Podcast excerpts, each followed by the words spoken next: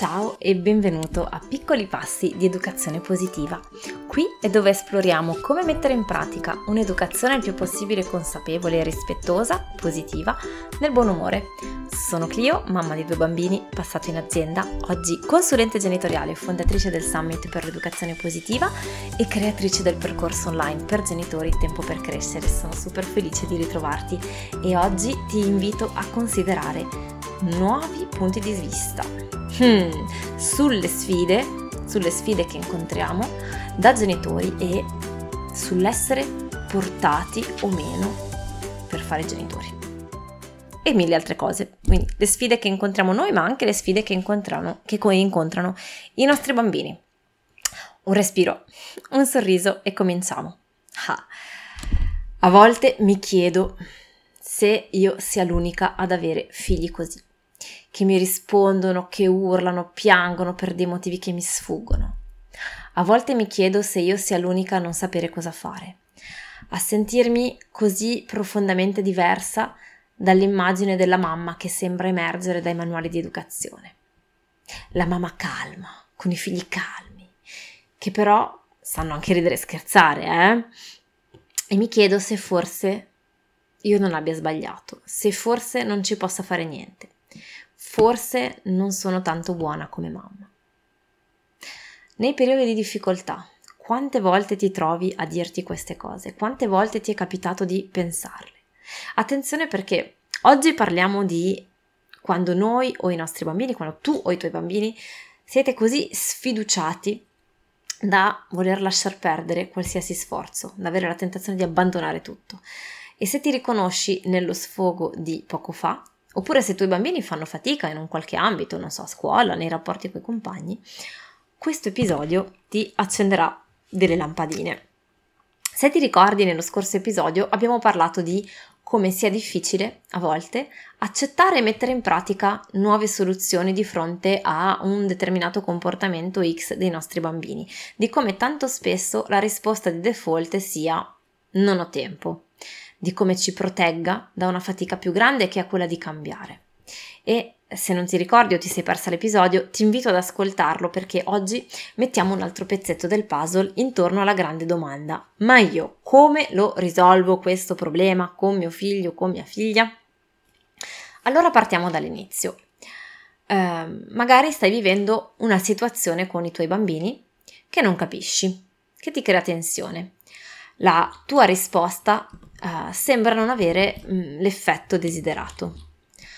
Magari uh, provi qualcosa di diverso, ma sembra sempre non funzionare, no? Quello che tu provi non ha effetto. Uh, perdi la fiducia, ti convinci che non ci sia niente da fare, che ci sia qualcosa in te o nei tuoi bambini che non va, che fa di te o di voi dei casi senza speranza, a parte forse lasciar passare il tempo e sperare che crescendo le cose si sistemino da sole. Ora, attenzione, c'è una, c'è una doppia lettura no, in questo, cioè da un lato, mamma mia, che botta, se perdi la speranza, se perdi la fiducia in te come genitore, nei tuoi bambini, eh, ti porti dietro una sofferenza mica da ridere. E lo so perché ci sono passata anche io ed è stato l'inizio di questo viaggio. Ma prima di eh, aprirci, di aprirmi alla luce, alla soluzione, al cambiamento, alle cose che si potevano, che potevo trovare, che potevo fare, c'è stato un grande tunnel di fatica, di dolore, di difficoltà, no? Dall'altro lato, se tanto non c'è speranza, allora tanto vale lasciar perdere.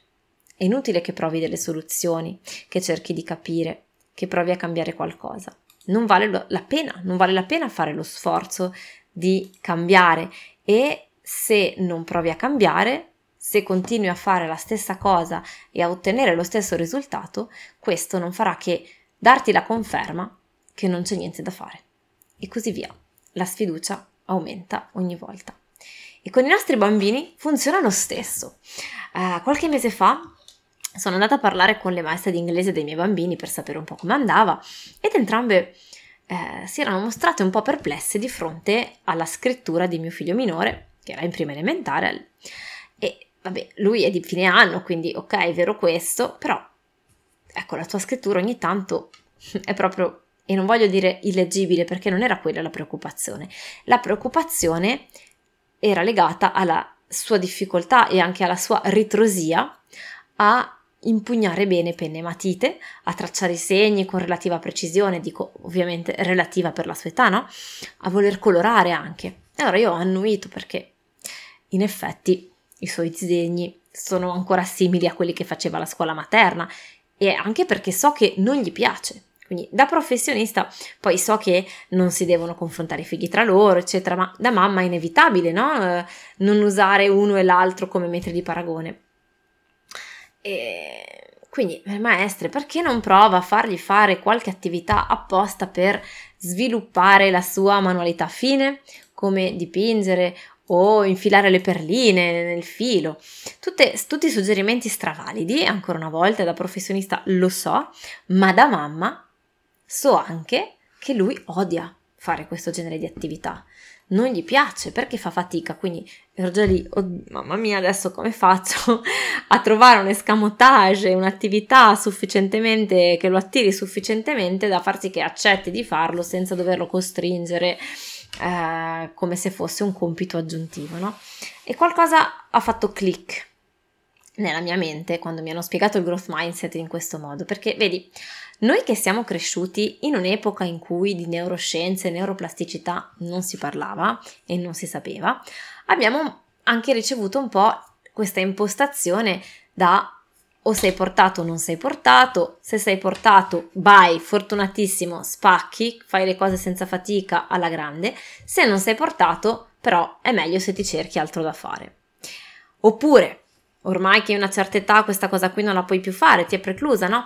E per carità, attenzione, è vero che sarà estremamente improbabile diventare grande atleta allenandosi per la prima volta a 70 anni, però tanto non confondiamo probabile con possibile e adesso ti spiego di cosa sto parlando e cosa c'entra con te, mamma e i tuoi adorati pargoletti. Eh, riprendo l'esempio con mio figlio, no? Non gli piace disegnare, fa fatica a impugnare bene la matita, quindi fa gesti veloci e imprecisi il risultato non è un granché e quindi non lo gratifica più di tanto. Quindi non ha voglia di riprendere la matita in mano e riprovare, preferisce fare altro. Ma siccome preferisce eserci- fare altro, si esercita poco, proprio quando lo costringi, no? E quindi non migliora.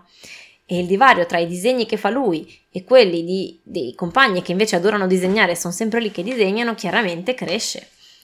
La fatica che fa rimane uguale perché non si esercita e quindi ha sempre meno voglia di disegnare e quindi è sempre più sfiduciato.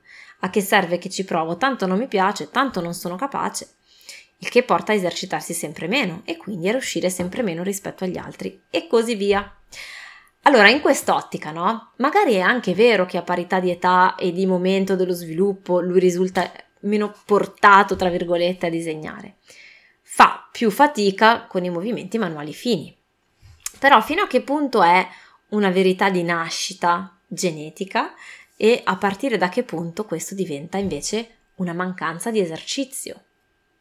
E lo faccio l'esempio di mio figlio, ma penso che anche tu ti possa riconoscere eh, nel tuo percorso e in quello dei tuoi bambini in tante situazioni, no? In questo modo. Come fa a sapere il mio bambino se davvero non gli piace disegnare? E prendo questo esempio, ma puoi sostituirlo tranquillamente con qualsiasi altra cosa? Oppure se è la frustrazione dal non ottenere facilmente il risultato immaginato a non farglielo piacere. Ah, in altre parole, se superasse quella fatica, insistendo ed esercitandosi abbastanza da allenare la sua mano a fare meglio il movimento e a farlo con meno fatica, con un conseguente miglioramento anche dei suoi disegni, non è che allora magari inizierebbe a piacergli di più e quindi a disegnare più spesso e quindi disegnando più spesso migliorare i suoi disegni, eccetera, eccetera, eccetera? Vedi, ecco, il circolo vizioso che parte da è tutto inutile, non ce la farò mai, quindi che lo faccio a fare, diventa un circolo vi- virtuoso. Ah, e puoi trovare tantissimi esempi di questo nella vita di tutti i giorni. Questa è la magia, è la conseguenza t- tangibile della neuroplasticità che ci dice che finché moriamo il nostro cervello rimane attivo, rimane che cambia, che, che, che crea nuove eh, nuove autostrade neuronali, nuove connessioni tra eh, tra i nostri neuroni. Prendi lo sport. Prendi lo sport. Allora, faccio l'esempio con i miei bambini, ma ancora una volta per partire da una cosa tangibile e concreta. Mia figlia non è tanto brava con la palla e nella nostra famiglia siamo in tanti e potrei raccontarti di tutti i miei fallimenti a pallavolo. Siccome non è tanto brava con la palla, chiaramente non si diverte molto quando gioca, perché non riesce a prenderla, che sia calcio, pallavolo, handball, basket, non importa. Non segna punti, deve correre a prendere la palla lontano ogni tre secondi proprio perché non la prende, in più perde e i bambini, come avrai ben visto, in generale odiano perdere, quindi preferisce altri giochi. Eh, fa fatica pure perde, normale, no? Allora, cosa succede? Siccome preferisce altri giochi, non si impratichisce. Poi va a scuola e si ritrova con bambini che magari da, fin da piccoli adorano la palla, che si esercitano nel cortile tutti i giorni, con gli amichetti, con i genitori, con, da, da soli, con i fratelli più grandi. Ed ecco che nell'ora di ginnastica a scuola fanno la partita a pallavolo, handball, a basket e lei non prende la palla e i compagni di squadra si arrabbiano perché li fa perdere. E quelli dell'altra squadra la prendono in giro e lei ha sempre meno voglia di giocare, è tesa perché ha paura che se sbaglia di nuovo fioccheranno i commenti.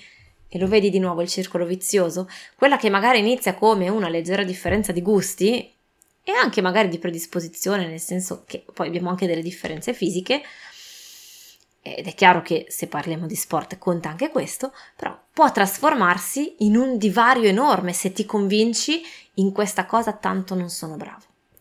E ancora una volta, attenzione, non significa negare le differenze, significa accoglierle tutte e significa che magari qualcuno di noi ha bisogno di fare più esercizio, ha bisogno di più ripetizioni, di più sforzo per ottenere lo stesso eh, risultato, diciamo, di un altro, che invece ha bisogno magari di più risorse o di risorse ri- diverse rispetto a quelle che ha.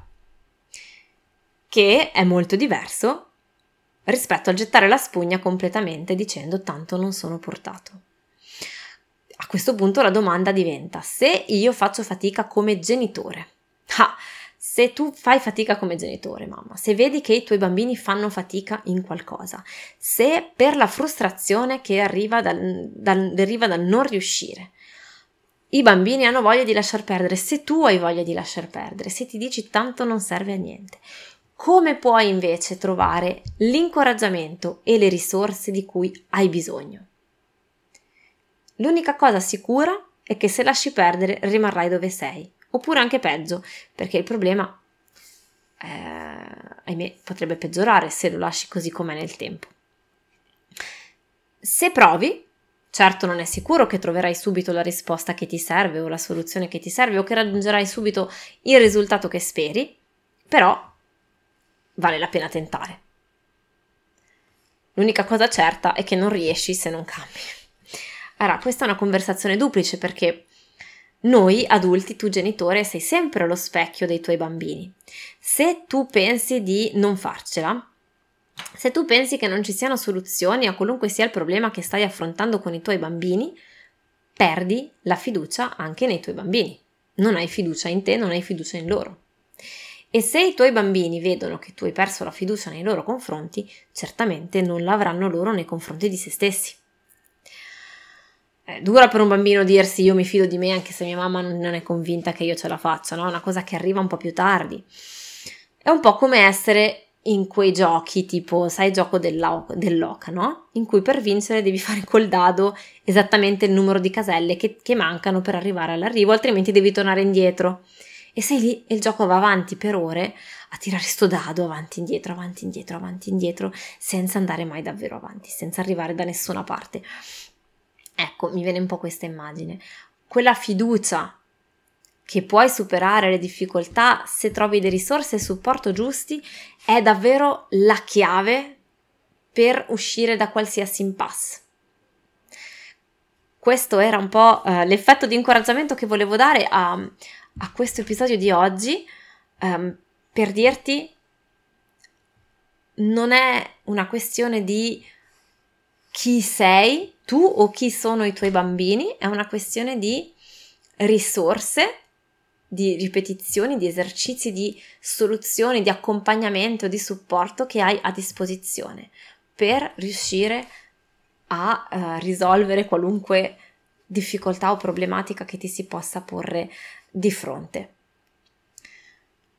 E questa fiducia, questo incoraggiamento è la chiave per affrontare queste difficoltà in te come genitore, ma anche per i tuoi bambini e davvero non vedo l'ora di leggere le tue mail, i tuoi messaggi e sapere magari che difficoltà stai affrontando, come puoi applicare questo nella tua vita.